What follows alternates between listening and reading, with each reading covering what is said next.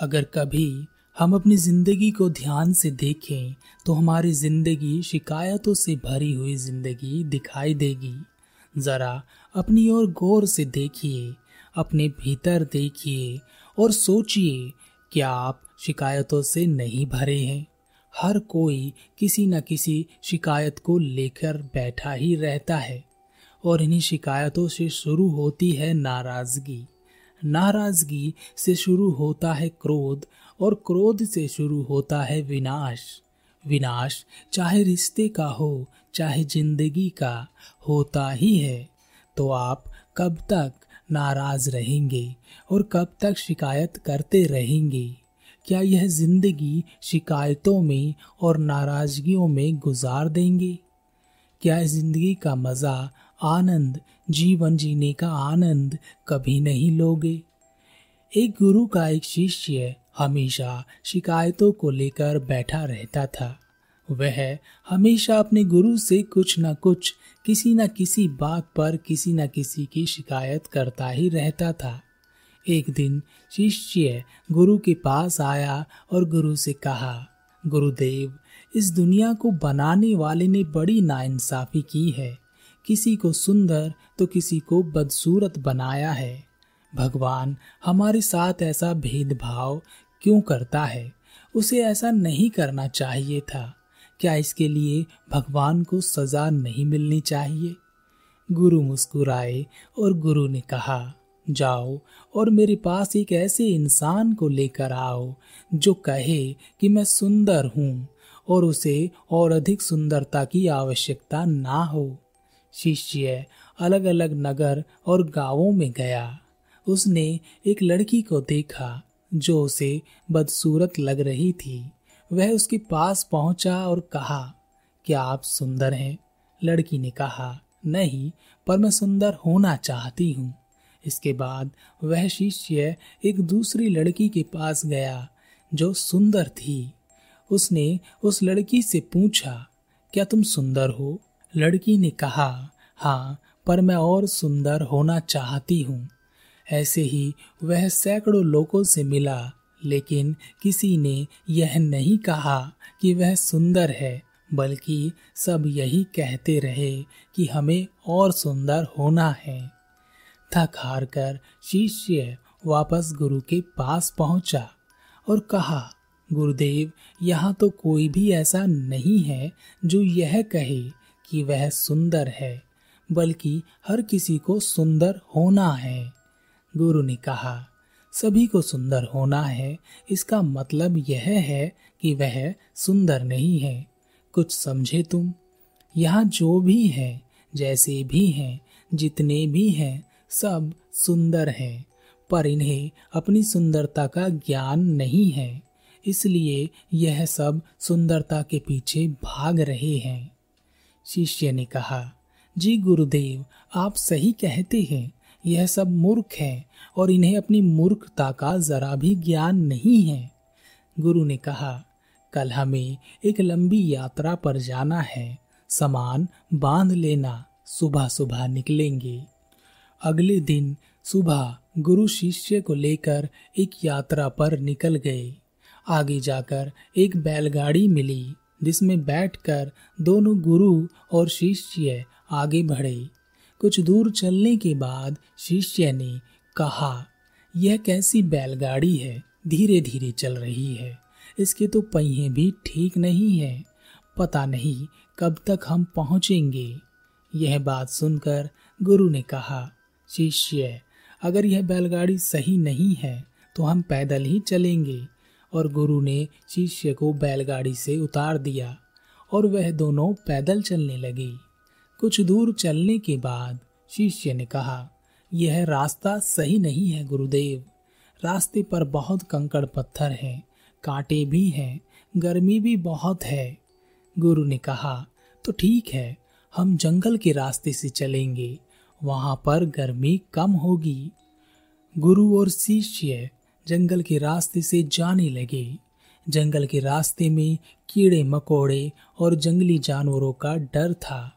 जहरीले सांपों को देखकर शिष्य डर गया और उसने कहा, गुरुदेव, यह रास्ता सही नहीं है। जान जा सकती है। गुरु ने कहा, कोई बात नहीं, यह तुम्हारा ही चुनाव है। हम बैलगाड़ी से जा सकते थे। हम सीधे रास्ते पर आसानी से पैदल चलकर जा सकते थे, पर यह जंगल का रास्ता तो तुमने ही चुना है। अब चुपचाप चलते रहो, क्योंकि इसके अलावा हमारे पास कोई और रास्ता नहीं बचा है। जैसे तैसे करके गुरु और शिष्य ने जंगल पार किया और एक घर पर पहुँचे। उस घर के मकान मालिक ने गुरु का आवभगत किया। और गुरु और शिष्य दोनों को भोजन परोसा। भोजन में रोटी और सादी सब्ज़ी थी। भोजन को देखकर शिष्य ने कहा, अगर दो तीन तरह के पकवान होते तो मज़ा आता। यह सब्ज़ी इतनी अच्छी नहीं बनी है।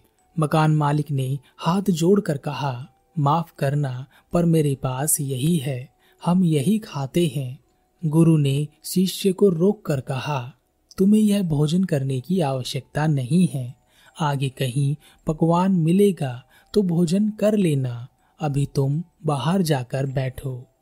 वहाँ गुरु ने भोजन किया और शिष्य को लेकर चल दिए। शिष्य को भूख लग रही थी। उसने गुरु से कहा, गुरुदेव, आपने कहा था कि कहीं और भोजन करेंगे। गुरु ने कहा, मैंने तो भोजन कर लिया, और अगर तुम्हें भोजन करना है तो तुम यहाँ किसी से पूछ सकते हो। शिष्य ने अलग अलग घरों में जाकर भोजन के लिए पूछा, पर किसी के घर में भी पकवान नहीं बना था। बस एक घर में पकवान था, पर वह भी एक दिन पुराना, उसमें से बदबू आ रही थी। थक हार कर वह शिष्य गुरु के पास वापस आया और उसने कहा, गुरुदेव, पकवान तो यहाँ किसी के पास नहीं है। और इस समय किसी ने साधारण भोजन भी नहीं बनाया है। मुझे बहुत भूख लग रही है। क्या हम वापस उसी व्यक्ति के पास चल सकते हैं और भोजन कर सकते हैं? गुरु ने कहा, ठीक है, तुम जा सकते हो। अगर तुम्हें भोजन मिले तो भोजन अवश्य कर कर आना।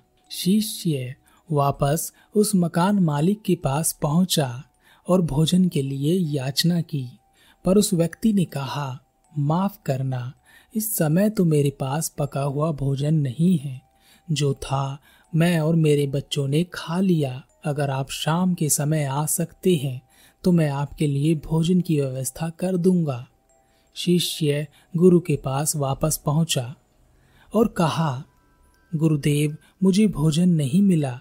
मुझे बहुत भूख लग रही है। मैं क्या करूँ? गुरु ने कहा, कोई बात नहीं। आज भोजन नहीं मिल रहा तो कल मिल जाएगा। आज तुम भूखे ही रहो, क्योंकि हमें फिर से जंगल के रास्ते से जाना है और यही रास्ता तो तुम्हें पसंद है। पर वहाँ भोजन नहीं मिलेगा तो अब अगले दिन ही भोजन करना। गुरु और शिष्य फिर से जंगल के रास्ते आगे की यात्रा करने लगे। आधा दिन गुजर गया और शिष्य की हालत भूख के मारे बुरी होती जा रही थी। वह थक गया और उसने गुरु से कहा, बस, अब आगे नहीं बढ़ा जाता, नहीं चला जाता गुरुदेव, कुछ खाने को चाहिए। गुरु शिष्य को देखकर मुस्कुराए और उन्होंने अपनी झोली से दो रोटी और कुछ सब्ज़ी निकाली और शिष्य को देते हुए कहा, यह वही रोटियाँ और सब्ज़ी है जो तुम छोड़ आए थे, पकवान के चक्कर में, यह खा लो। शिष्य ने तुरंत ही भोजन ग्रहण किया और गुरु से कहा, जब आपके पास भोजन था तो आपने मुझे क्यों नहीं दिया? गुरु ने कहा, अगर तुम अपनी ज़िंदगी में मिलने वाली हर चीज़ में शिकायत करोगे और उस चीज़ को बेहतर नहीं बनाओगे तो तुम बैलगाड़ी से रास्ते पर आ सकते हो। रास्ते से खराब रास्ते पर आ सकते हो, जंगल के रास्ते पर आ सकते हो जहाँ तुम्हारी जान को खतरा भी हो सकता है और तुम भूख के मारे मर भी सकते हो। शिकायतों से ज़िंदगी नहीं चलती। ज़िंदगी तो कृतज्ञता से चलती है, आभार प्रकट करने से चलती है, धन्यवाद करने से चलती है। जो मिला है, उसमें संतुष्ट होने से चलती है। जो मिला हुआ है, उसको बेहतर बनाने से चलती है। ना कि हमेशा शिकायत करने से। गुरु शिष्य को जंगल के रास्ते से बाहर निकालकर नगर के रास्ते पर ले आए, जहाँ एक बैलगाड़ी खड़ी थी। गुरु ने कहा, देखो शिष्य, इस बैलगाड़ी के पहिए टेढ़े ही होंगे और इस रास्ते पर कंकड़ पत्थर कांटे भी होंगे। गर्मी भी बहुत लगेगी तो हमें वापस जंगल के रास्ते ही चलना चाहिए। शिष्य गुरु के चरणों में गिर गया और कहा, गुरुदेव, मैं मूर्ख था और मुझे अपनी मूर्खता का ज्ञान नहीं था। आपने मुझे मेरी मूर्खता का ज्ञान कराया। इसके लिए आपका बहुत धन्यवाद। मुझे लगता था सब कुछ और बेहतर होना चाहिए, पर उसे बेहतर बनाने के लिए मैं कुछ नहीं करता था। बस शिकायतें ही करता रहता था और यह जताना चाहता था कि मैं कितना सही सोचता हूँ। वास्तव में मेरी सोच मूर्खतापूर्ण थी और मुझे इसका एहसास भी नहीं था, पर आपकी वजह से मुझे अपनी मूर्खता का ज्ञान हुआ, अर्थात मुझे कुछ ज्ञान हुआ है। अतः फिर से आपका एक बार धन्यवाद। गलती करने वाले को अगर अपनी गलती का एहसास ना हो तो उसका जीवन कब बर्बाद हो जाता है, उसे पता भी नहीं चलता। और हमारा जीवन तो गलतियों से भरा रहता है। हम हमेशा सोचते हैं कि हम सही हैं और दूसरे गलत हैं। हम अज्ञानी अपने आप को ज्ञानी मानकर व्यवहार करते रहते हैं। पर एक ना एक दिन ऐसा ज़रूर आता है, जब हमें अपने अज्ञान और अपनी मूर्खता का ज्ञान होता है और अपनी गलती का एहसास होता है। पर तब कुछ भी सुधारने के लिए नहीं बचता, क्योंकि समय निकल जाता है। इसलिए अपनी ज़िंदगी को शिकायतों का पिटारा मत बनाइए। इसे खुल कर जियो, जहाँ तक हो सके खुश रहो और खुश रखो। जितना बेहतर अपने आप को बना सकते हो, बनाओ। जितना खुलकर अपनी आवाज़ लोगों तक पहुँचा सकते हो, पहुंचाओ। इस शरीर और मस्तिष्क से जितना सीख सकते हो, सीखो।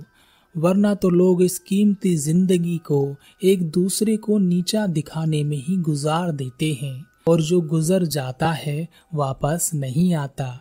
याद रखें, जो करना है, आज ही करें, कल नहीं, क्योंकि कल में आज गुजर जाएगा।